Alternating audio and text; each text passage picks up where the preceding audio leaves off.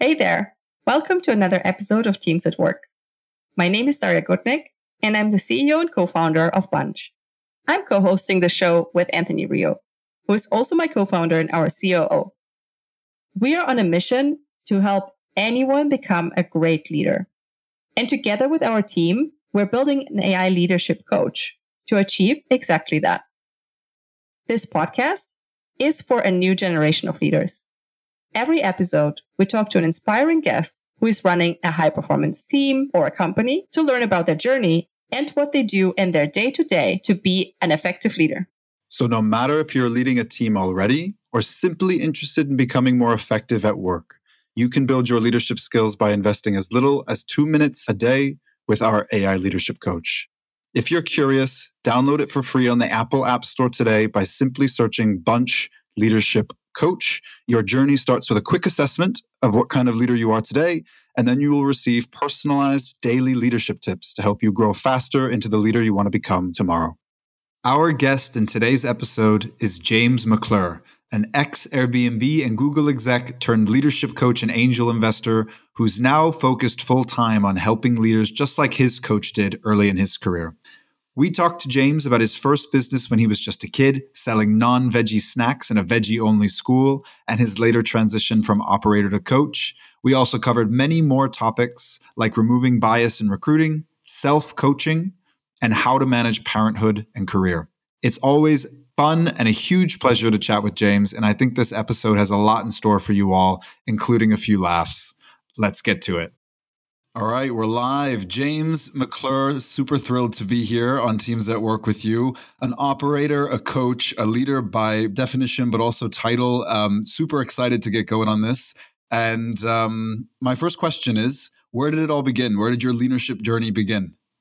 Well, thanks for having me on. Um, see, what I mean, some of it is well, it's e- it's easier to look back and try and find the opportunity, the things that happened, rather than you realizing at the time. So I think leadership is something that sort of ends up happening rather than you sometimes consciously doing it. I think you can see some of it almost at like at sort of school. So I went to a quite like non-traditional, almost like a hippie school where there was a school self-government system. It was vegetarian. There weren't really that many rules. The all the teachers were called by the first name, which is quite unusual, particularly in the UK.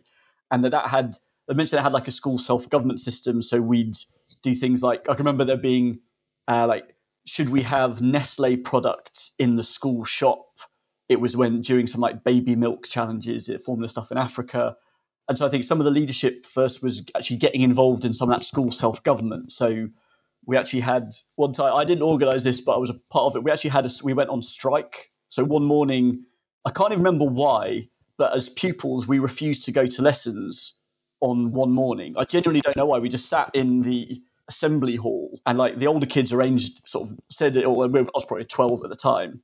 But i think seeing things like that and individual action are certainly where you start seeing that leadership isn't necessarily the traditional hierarchical thing that you may see in other ones. So i think that's probably like the start of the seeds of that i think things i've seen is like leadership can come from anywhere and you sometimes don't notice when it's happening. And i think that's probably the starting point of those maybe non-traditional ways of looking at leadership. And if we can call it that, you think that was like your first leadership moment? Yeah. Well, I, I don't know. I mean, sort of, or other ones of other stuff is sometimes sometimes leadership's also doing what you're not supposed to. So this school again, like being vegetarian school, not everyone was vegetarian. In fact, very few people were. So the first way that I made a bit of money was I'd get sausage rolls from or like bacon rolls from off the school like property I'd bring them in almost, you know, like under the jacket and sell them for a markup. So I hesitate I don't know if that is leadership, but I guess it's um, seeing an opportunity and having a go at it. And I think that's where, you know, I think that's somewhere, something where you can think about leadership in many ways and not always leading from the front and, you know, the glorious speech to get the troops into battle. Some of it's just, I think leadership, a lot of it is about seeing opportunities and having a go. So I think there's bits of it. So in maybe in a more formal sense or in a more leadership can come in the underhand way as well. So you were a Wurst dealer in some ways. That's yeah, yeah, yeah. Yeah, yeah, exactly. Yeah, I mean, well, I mean, yeah, hopefully, well, I feel it's quite a good dealer, not a worse dealer. But yeah, certainly sausages in. Uh... sausage rolls in a vegetarian school was it was a starting point. Super cool. I mean, it's definitely an entrepreneurial endeavor, I would say. Um, how would you define leadership actually if someone asked you what do you understand behind what like what does the term entail for you if you were to define it? I think there's I'm sure there's like some very elegant definitions in books, but I think for me there's like qualities that are in leadership. So one of them is that the activities you undertake as a leader are the kind of activities that you would feel comfortable undertaking as an individual. So that that's often called authenticity, but I think it's probably easier to explain in those terms of would I do something with the tag of the leader and would I do something just me as the individual? I think that's a really important area of leadership. I think secondly, it's being open to being wrong. And rather than this like command and control bit of leadership, there's a it probably comes under the vulnerability area, but I think it's more of an openness to other bits of areas and ideas. And I'd say that the last piece around leadership is that there's a you're creating a connection with the group of people that you're engaged with. And I don't say think your lead, you know, there's not one leader in a group, different people in groups take leadership roles at different points, but I think that you've got a connection that you're looking to provide these leadership qualities for the benefit of the overall group. Yeah. I do think that's very much in line with how we define leadership at Bunch as well, where we really stress that aspect of everyone can be a leader. It's really a situational concept rather than a person bound concept. So it's really interesting to hear.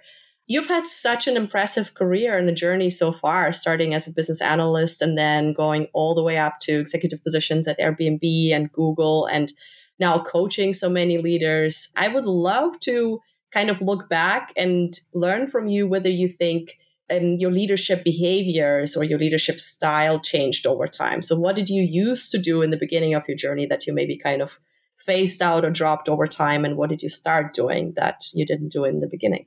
I think there's often in the earlier bits of leadership, and particularly when it comes to like leadership as management or building out sort of smallish teams, then you end up, and I certainly did, that the reason why you're in a place, place where you have to do more leadership stuff is because you were pretty good at that particular role. So I was like a financial analyst, and then you do well as that, you get promoted, and you might have like a person working with you, and you've got a small team. So I think it's that in the early stages, the leader is often like the pace setter. Like you have a really good view as to how something should be done. You've got a lot of domain expertise. You, in some cases, this, the overall success and in some cases, like well-being of the team is much defined by you as the individual contributor as you as the leader. I think that's something which is quite that com- also comes into a lot of like sporting type leadership roles where you can have you know you've got the captain on the pitch. You know you have to if you're not any good, you're not going to get picked in the team. So you have to be worth your spot on the team, and then you get the opportunity to be leader on the pitch. So I think that's like the early stages of leadership. But then once you start to get more broad, not just in obviously a number of people just means there's like less and size of organization or complexity of business means there's less time to be the kind of the player that your role as a player becomes less important your role as a coach or the manager becomes much more so.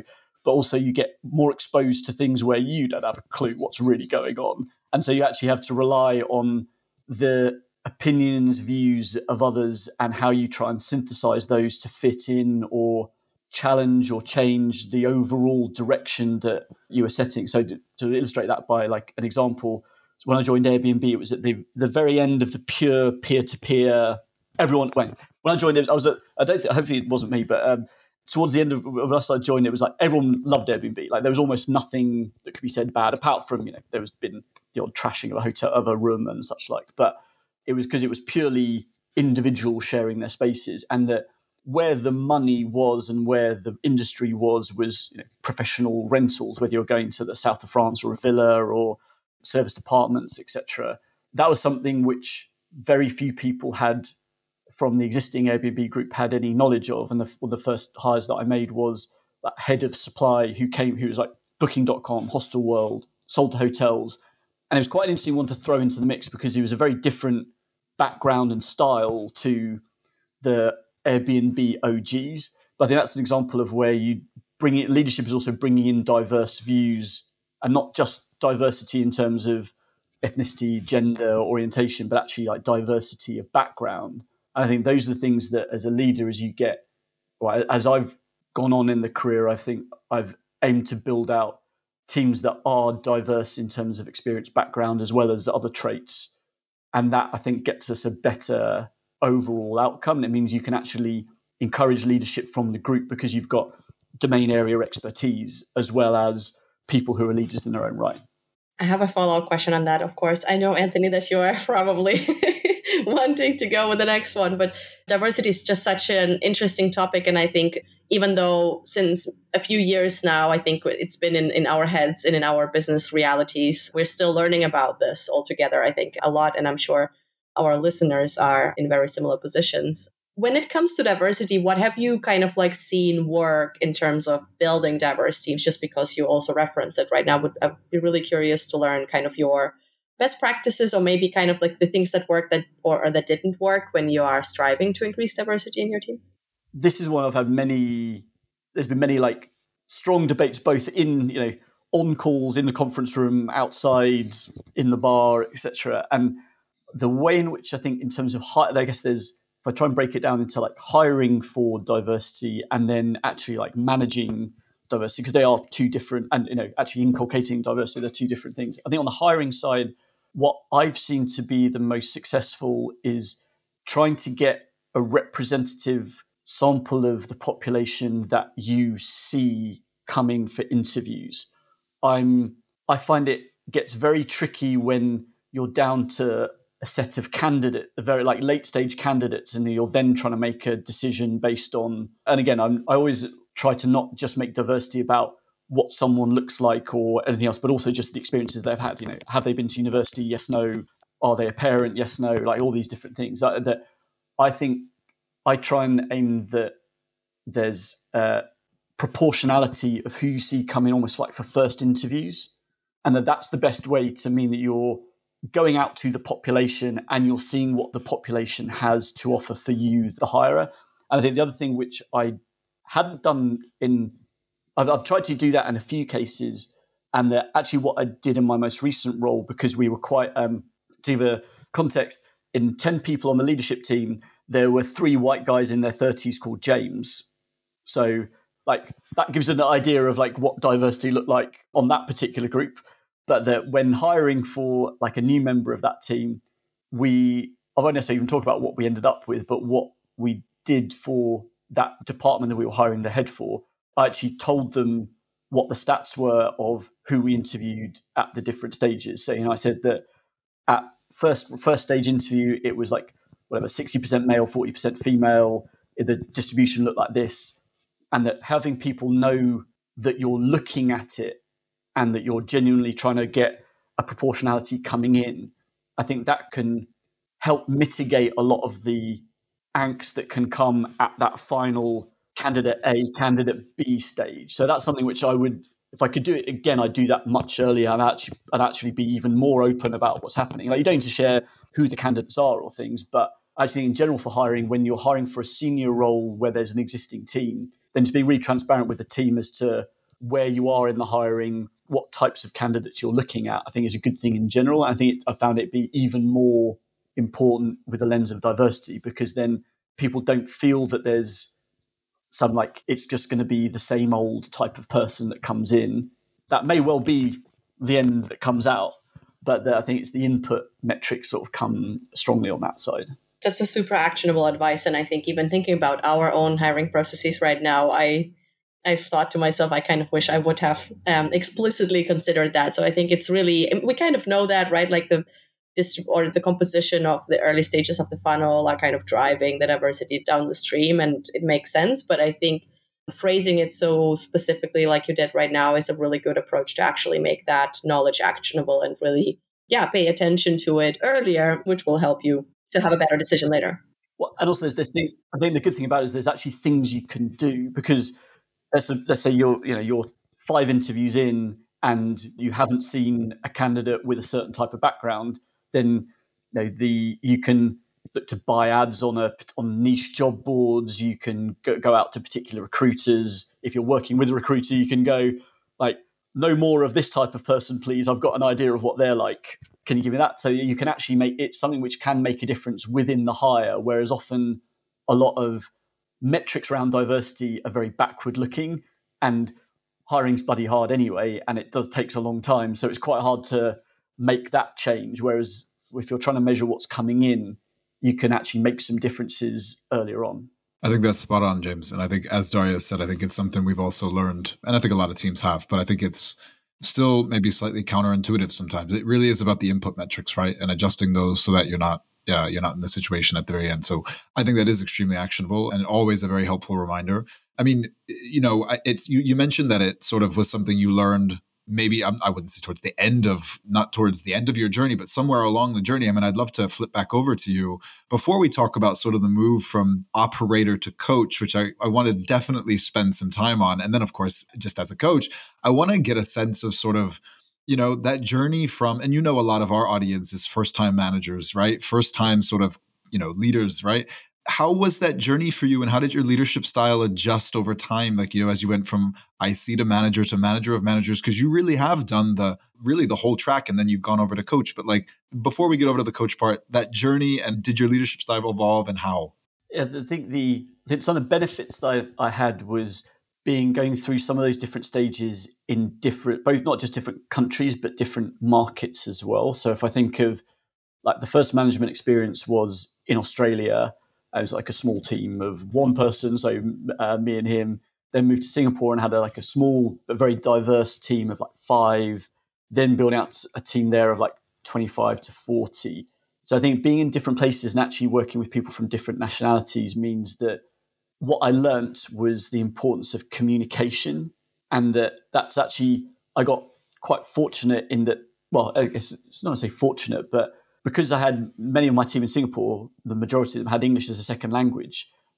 I had to be much, much clearer with what I would, even just how I spoke. You know, I've got a relatively strong London accent, but I had a different voice when I was talking to my Vietnamese team in Singapore. I'd enunciate much more slowly and go through in that. But actually being really clear about what you're doing as a leader, what the company is doing as a leadership group, and how you communicate that I think those are things that I got, I think, fortunate that I had to be much clearer in what I was doing and how I was representing what was important about what the company was doing for the markets we were working on, but also for the individuals early. I think the other thing which I learned through some of that communication, which I wish I could go back and do differently, and I think a, a phrase which has stuck with me is trying to have a fairness of process as well as a fairness of outcome. And I'll explain what I mean by that. Like I did my first reorganization when I had a team of probably like we got to 12. And so we had to move a few different th- the the market was growing, we needed to make some changes. That we had to sort out something in terms of organized structure everyone could realize. But what I pretty much did was worked out how it should be, told everyone, and then sort of announced it. And actually, someone left during the, the process that I regret that they left. And actually, if I'd and I had a good relationship with her, and I spoke to her in the sort of after she resigned, and then there was exit bits of so what could have done differently around this because it seems that this was one of the main areas. And she went, "Oh well, if I was in your situation, I'd have made the decision that you did. It just came as a, a quite a surprise, and b I didn't feel like I had any input to it, and that really put a bit of a light bulb on for me that you can have an outcome that is, you know, I'm like kind of a mathematician by training. I've got quite an analytical background. There's that danger of feeling that there's a right answer, but that you can have like what ends up being probably a sensible way to go. But if people don't know what's going on, then they don't feel bought into what's happening. But also, you actually like lose a bit of trust as a leader because people don't know what they're going to walk into in any team meeting or any one to one.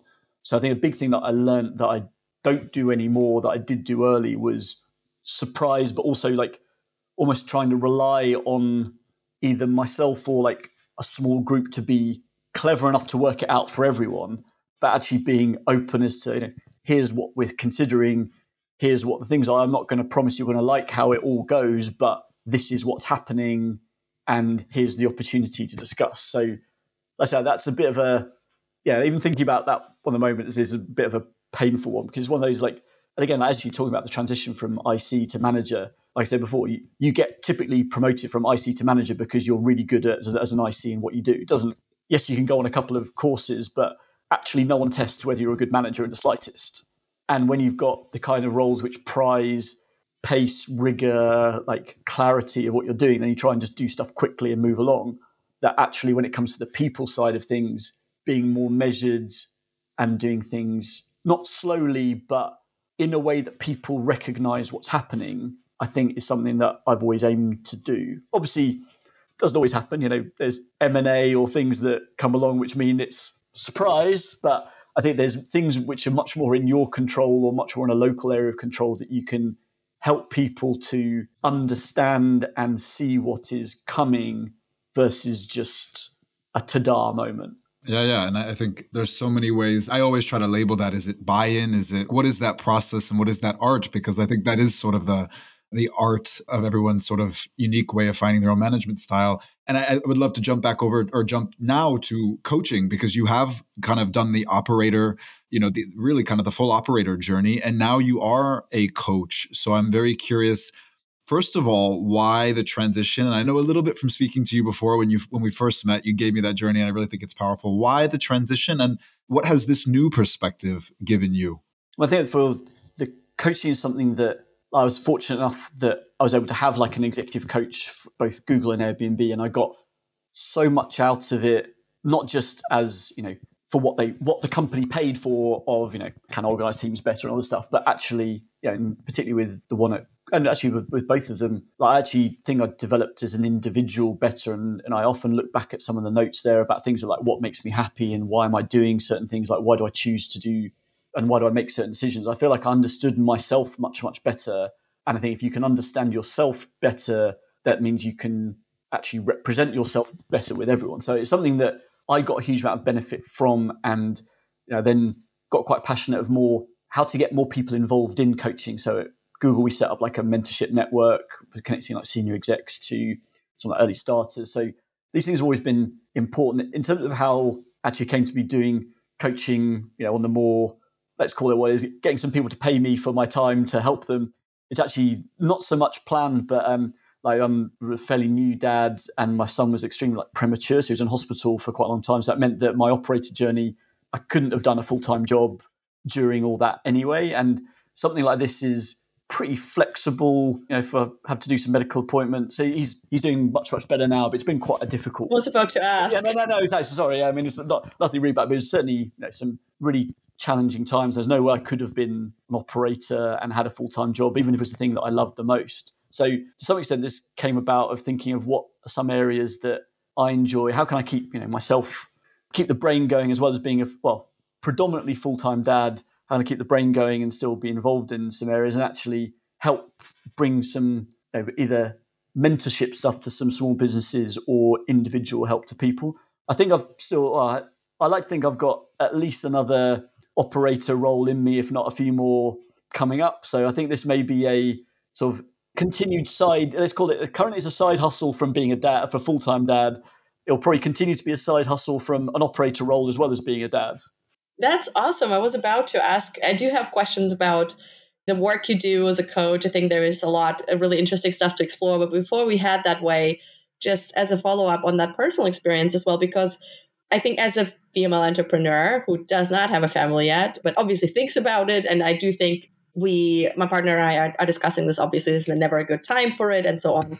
I'm wondering whether you have any advice for our listeners on like this experience that you just went through where you noticed, oh, I have an extended family now, I have a kid, and it requires more attention than I maybe anticipated or than my operator role, my executive role allows. How do I go about this? And I think the solution that you found for yourself is obviously brilliant. It helps you to learn from others, it helps you to provide value and extend a helping hand.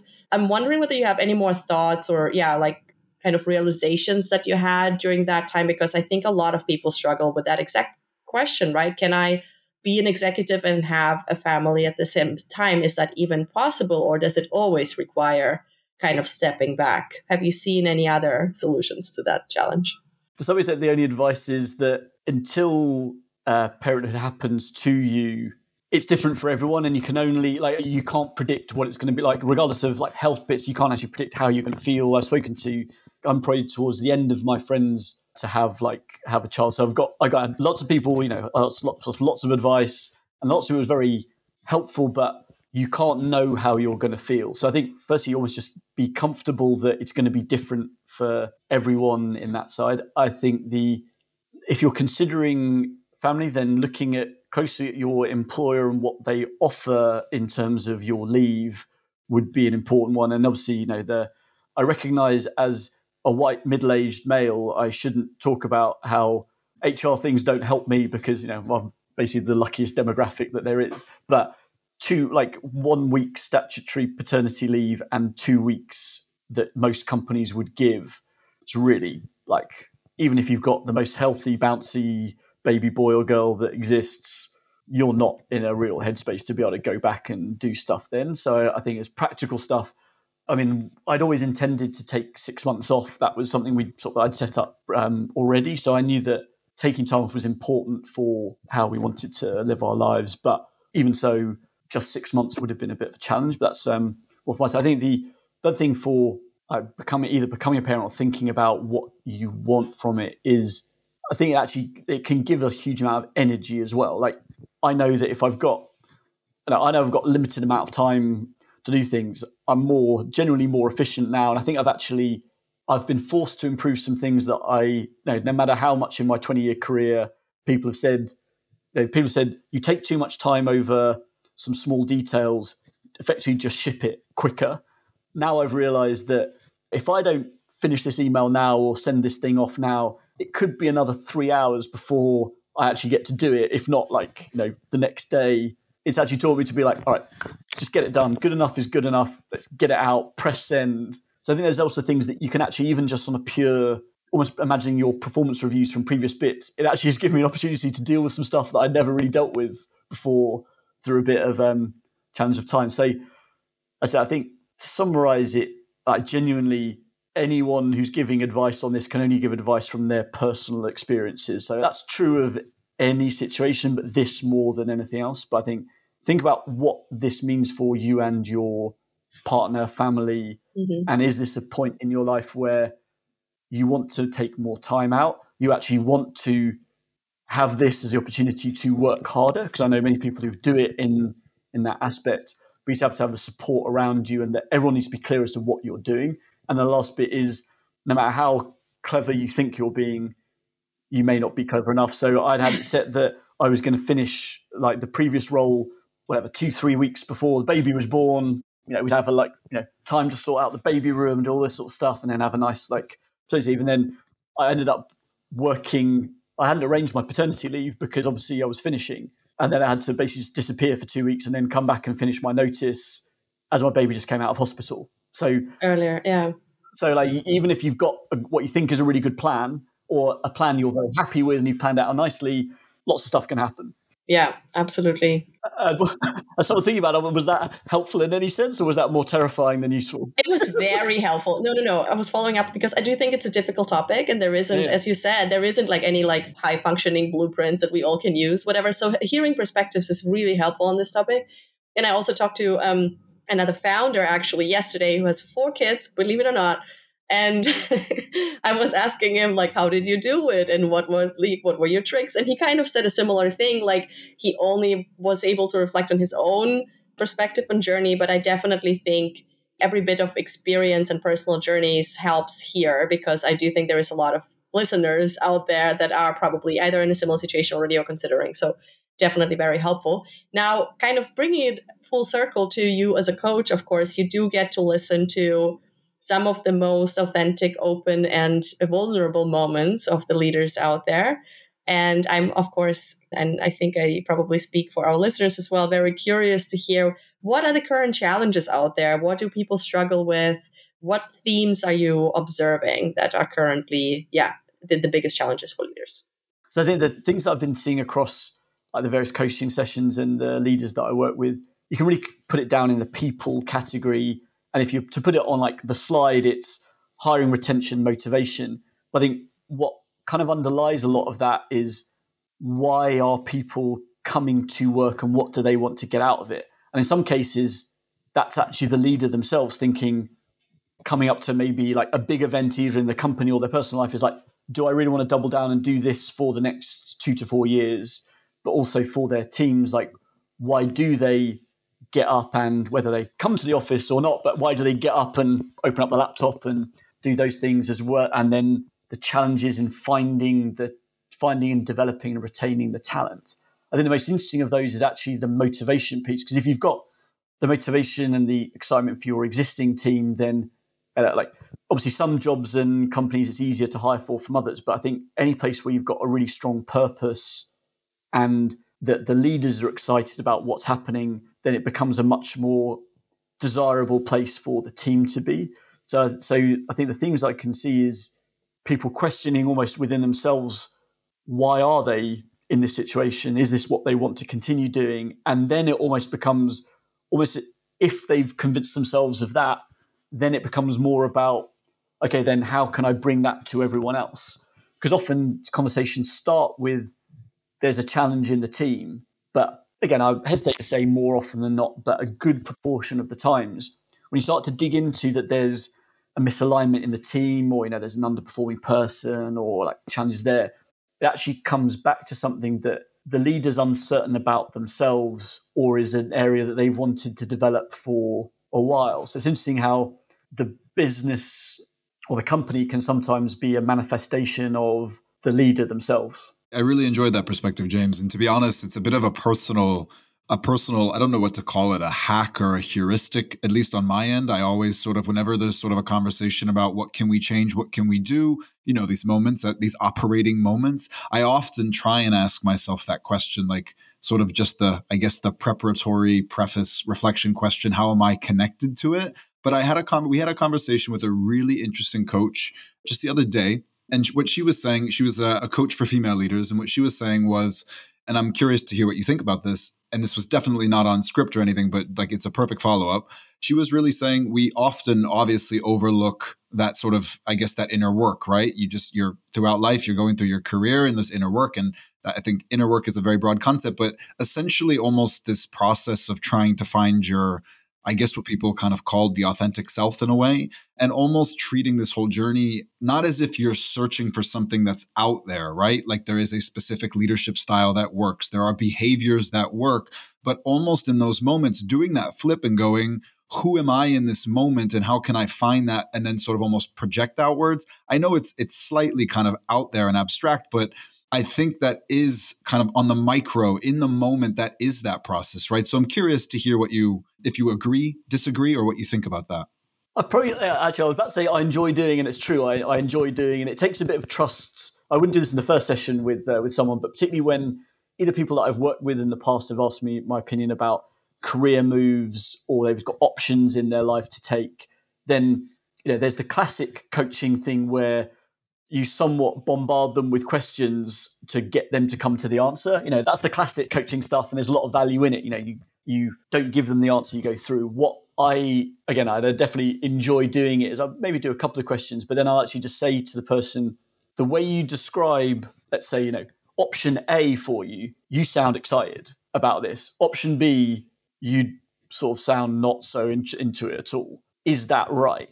Because I think that's something that is of and I'm probably wrong half the time, but I'm asking the question. I'm getting them to reflect on how they think, how they feel the energy when they're in a particular topic, and I think that's actually a really valuable one that kind of, sort of stumbled across as quite a one where you get to hold a mirror up to someone. It may actually be a completely inaccurate mirror, but it takes a bit of a leap of faith on your part to guess that you know them well enough to make that comment, and it's quite a confronting thing to say, but it forces someone to reflect on how they're showing up in it. So I think that's probably like a yeah, I guess like what the example you you go with Anthony is that's like the more as in the very micro bit, and I think you can do that quite well, even as a friend for someone in like big life situations, rather than giving your opinion. You can actually just try and give your opinion of how they are feeling about something. I think that's probably a more valuable perspective than just your opinion and also I think a more valuable perspective than just trying to get them to work it out themselves. Like I must admit, I've got um, I asked a really really close friend of mine who's also a coach for some advice on something, and he started off doing some of the coaching type bits. I went, mate, like just tell me what you think. Like we, we can do this game, but like just please, I actually just want your opinion. Like, Give me the solution ideas. Yeah, like, like, just just like I promise, like, I'll sign something. Like, I'm not going to say if I make a certain decision, it's not because you said it. But, dude, man, like, you know, we're mates. I really trust you. Just tell me what you fucking think. yeah. It's, I mean, I think it's, I struggle with this personally so many times, being a psychologist and also a coach and also an executive in my own company and a founder, to kind of differentiate these different roles because as a coach for hire, of course, you come in and you're kind of like mainly the mirror and you do the tricks and you kind of like ask the questions and you're like nudging the person along on their own like reflection journey.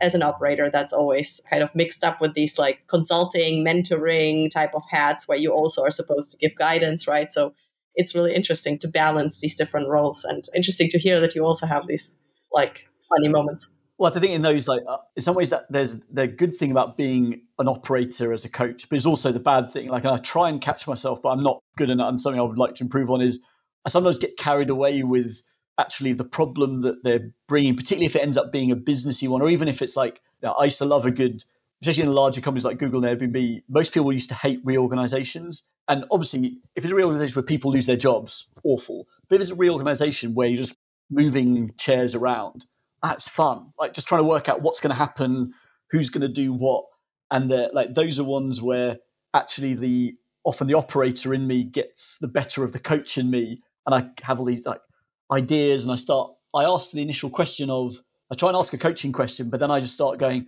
oh, you could do this and you could do that, and that's one where I think probably the people that I work with who actually like the people I work with best as the coachees, they can go, uh, if I want your mentorship opinion I'll ask for it. Or like, can we pause it? There's probably some cool stuff that you're about to say, but can we just come back to what my problem is? So I think that's almost like there's a bit of the you highlight Daria, the gift and the curse of the operator coach versus the pure coach. Sometimes it's good in that, you know, I also have a perspective as well, but then we're all slightly ego driven beasts. So the downside is, hey, look, I also have a perspective as well. Listen to me. I've done some smart stuff. Yeah. Yeah. It's actually for me, even the other way around. Sometimes where I feel I could be clearer with my team and I get that feedback as well because I'm trying too hard to be the coach and actually what oh, they want yeah, me yeah. to say is like what do you see? Please tell us. And so then I can decide you know do I agree? I disagree. I can ask a question. But like it's almost hard sometimes to read your let's say the sports coach type of persona where like you know the strategy you're trying to play in the game. Please tell me i as a player need to understand what you're trying to make me do so that i can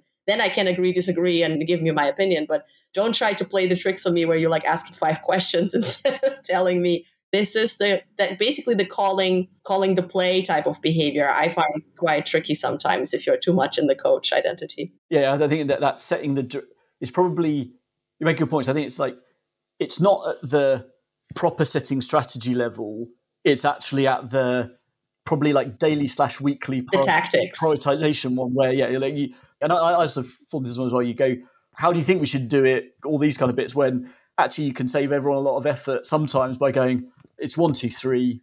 Let's do it like this shall we? Tell me if you disagree. Like that, that's the important one to add. Like tell me what i'm missing. Tell me why i'm stupid. That's actually another another like one i enjoy of right tell me why this is a dumb idea and that that I think it opens up the space to make it slightly joking that it's an entirely dumb idea.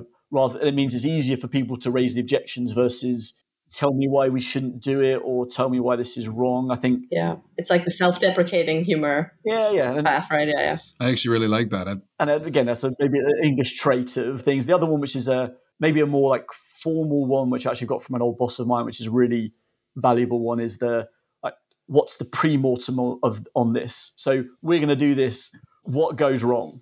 If this fails, why does it fail? Or if we play this out, what are the things that can go wrong? And I think that's a really valuable scenario exercise, both for whether you change your mind about what you're doing or not, but certainly from coming at it from that mindset, you think of the flaws much more so. And it's even more important when it's sort of your idea or you're part of the you're you're vested in it being how it is. Yeah, I think I think it's by far one of the most um, whether it's uh, why is this a dumb idea or how might this fail. I think it's one of the most powerful things you can do in an ambiguous environment, right? I think we Daria and I and the team I think are are pros at asking why is this a dumb idea at this point. So we're always trying to analyze it and constrain the possible scenarios. But James, I want to ask you one more important question because I think we would be absolutely failing, and you can tell me if this is a bad idea or why this might be a bad idea. No, I'm joking. But um, we would be failing if we didn't ask you this question. And I really want to because this is essentially how we got connected, right?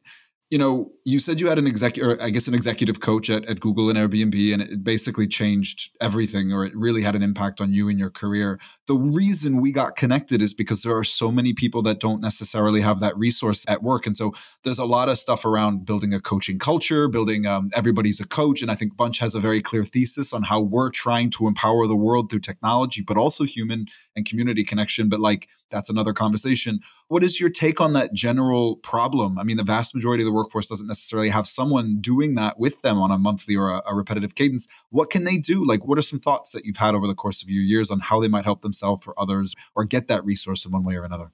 I think a really important way to try and think of it, because as you say, the big challenge is that even within large companies, it's a relatively small number of people that even get the opportunity to know what this is like. So it's kind of like it's not just only a big company thing. It's only a very select group of people in a big company, and by it's inherently biased as to who ends up in those situations. So it's like one of the most unfair things. It's kind of like you know, the rich get richer type scenario that people who get the access to it realize what it's like, and then you can actually go out and do it further.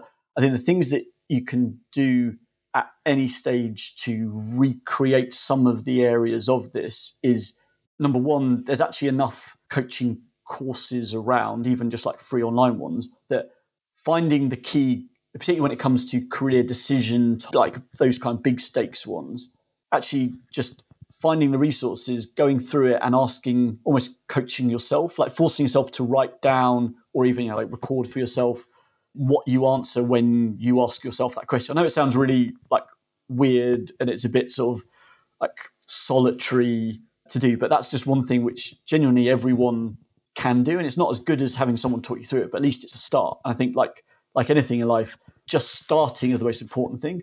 I think the second one where you can have a real great value to be able to recreate some of the best bits that come from coaching is thinking about like your own was what you call like your own personal board of advisors that who are the people that you call up for certain things and i think it's important to have it shouldn't just be one person or two people or that you ask all of them the same question. If I think of people that I've got, there's like, if it comes to sort of like financial type stuff, there's someone that I know that I'd speak to above all others. If it's about someone of like, are the decisions I'm about to take, does that reflect who I want to be or who I think I am? There's someone I'd call around that.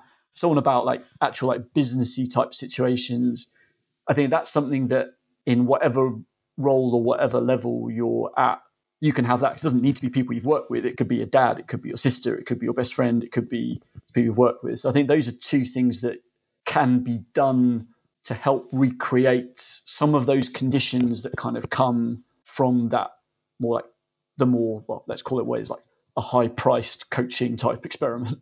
I do have a follow up on this because we actually just had this discussion going on in our Teams at Work community as well, where someone asked exactly that question Does any of you have these um, informal board of advisors? How do you manage them? Tell me about how you use them. And I think I 100% agree. I also, I think I answered something. I don't have this written down somewhere as a table or a list of people, yeah. but I definitely have them in my head and I also have them kind of sorted by topic. I was reflecting though that I think most people, when they start out in their growth journeys, don't really like are very shy about asking for help because they don't understand the nature of the relationship and they don't understand how do they pay that back. And it's like how do you how do i make that an actual relationship that is feeding both sides rather than kind of just me you know walking around asking people for help randomly? What do i really have to bring to the table as someone who's growing and asking for growth advice?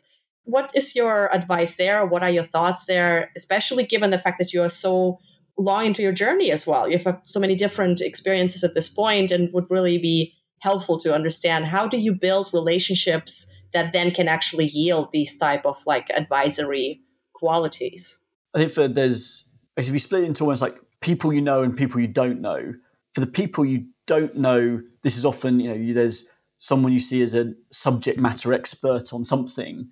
That's one of I mean just ask. I mean, pretty much everyone is connected.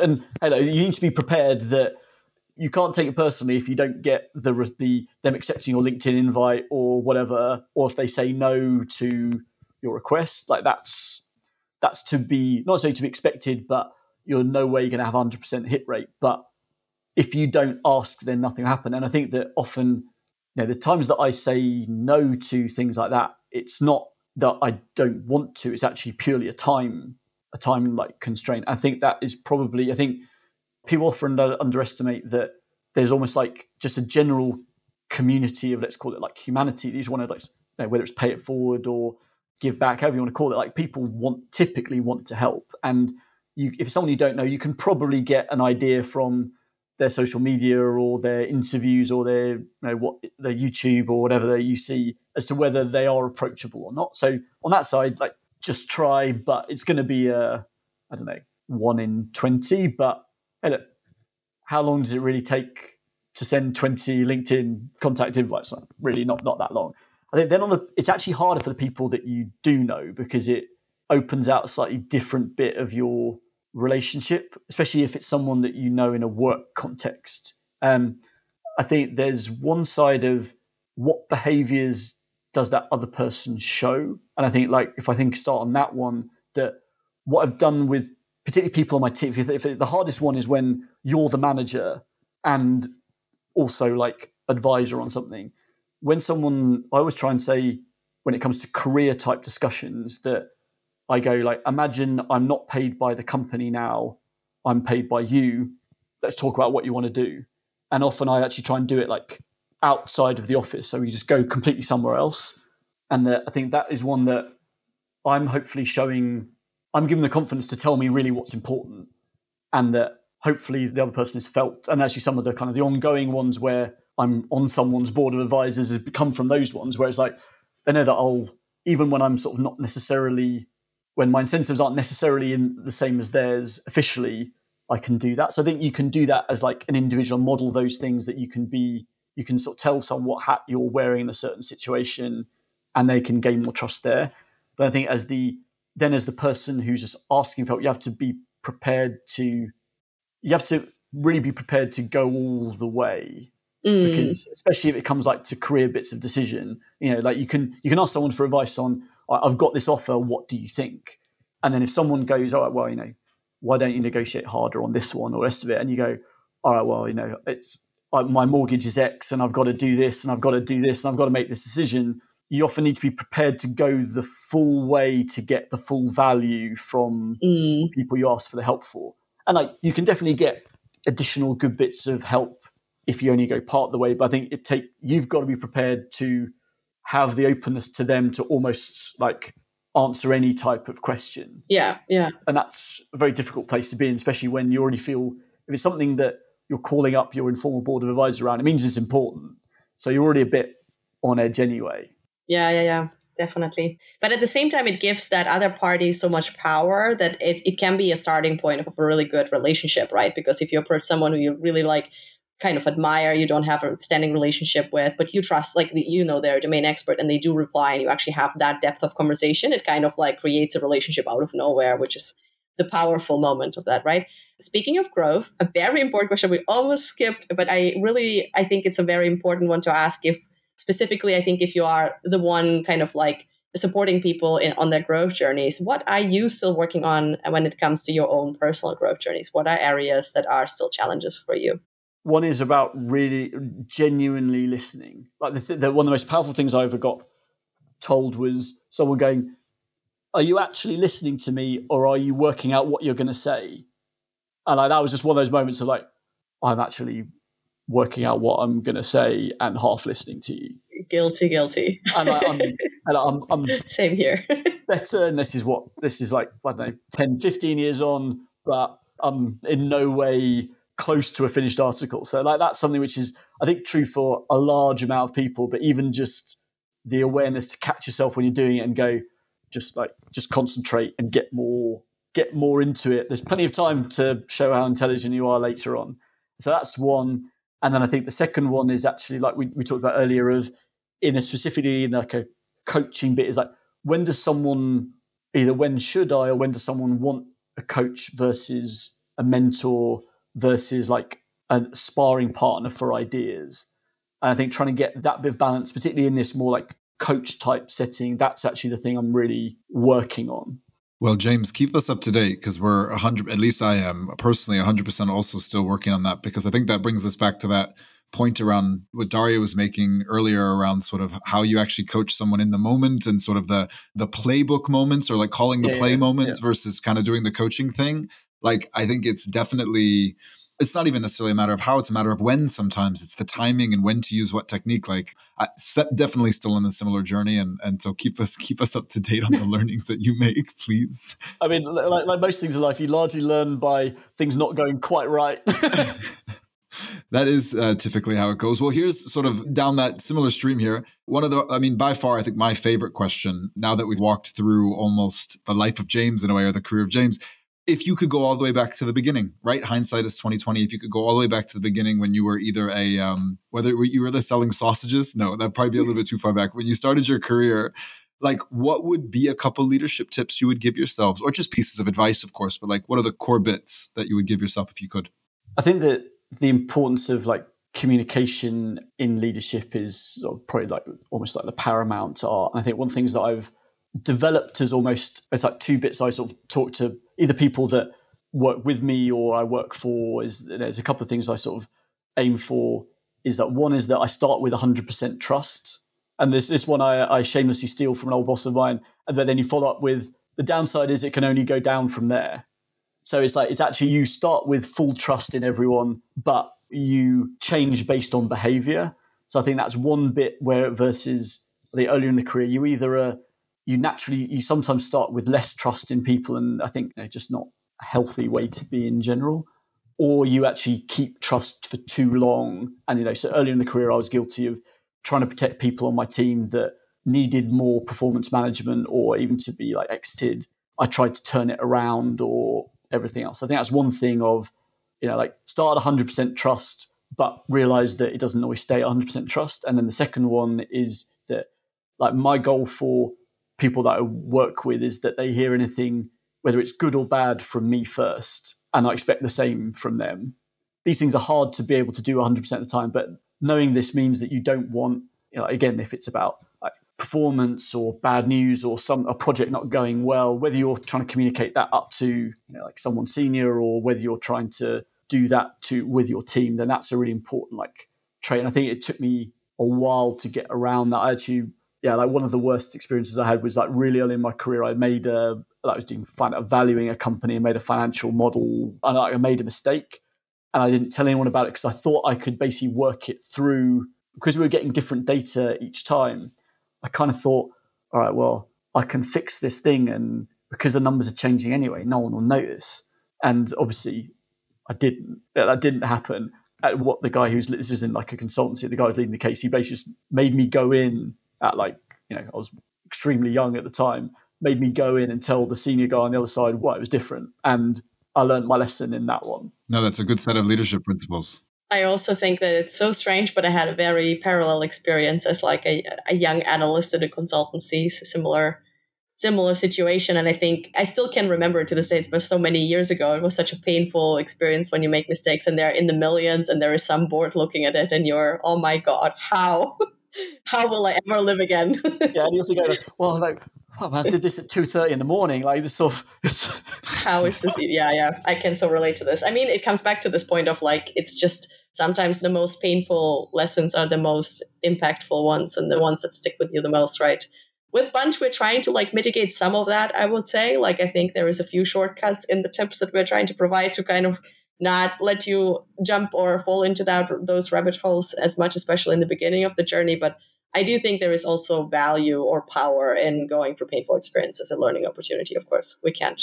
I think actually, like a third one I'd add in is actually, I, actually, I would tell my whatever twenty x year old self, like do more and fail more. So I think that that's something that, like I mentioned earlier on, like you know, I've got a tendency towards like getting the detail right, and I want it to like be nice and always end up I don't ship it as early as I could do.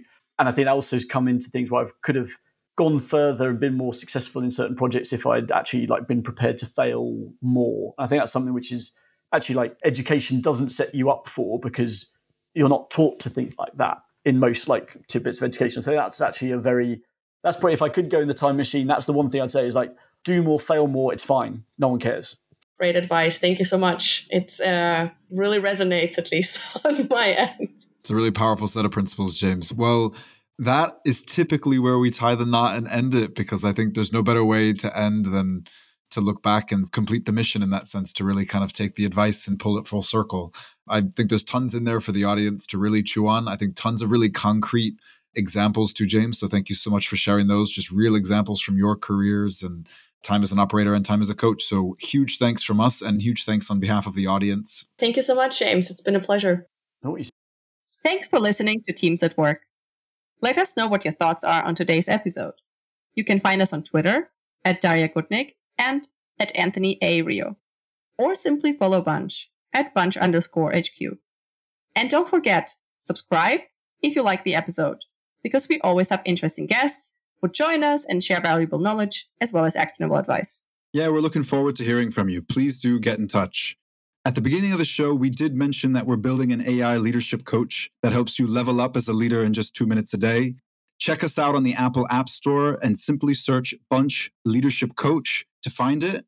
Try it out and let us know what you think. And that's a wrap. We are your hosts, Daria Gutnick and Anthony Rio, and we're excited to speak with you all soon. Till next time.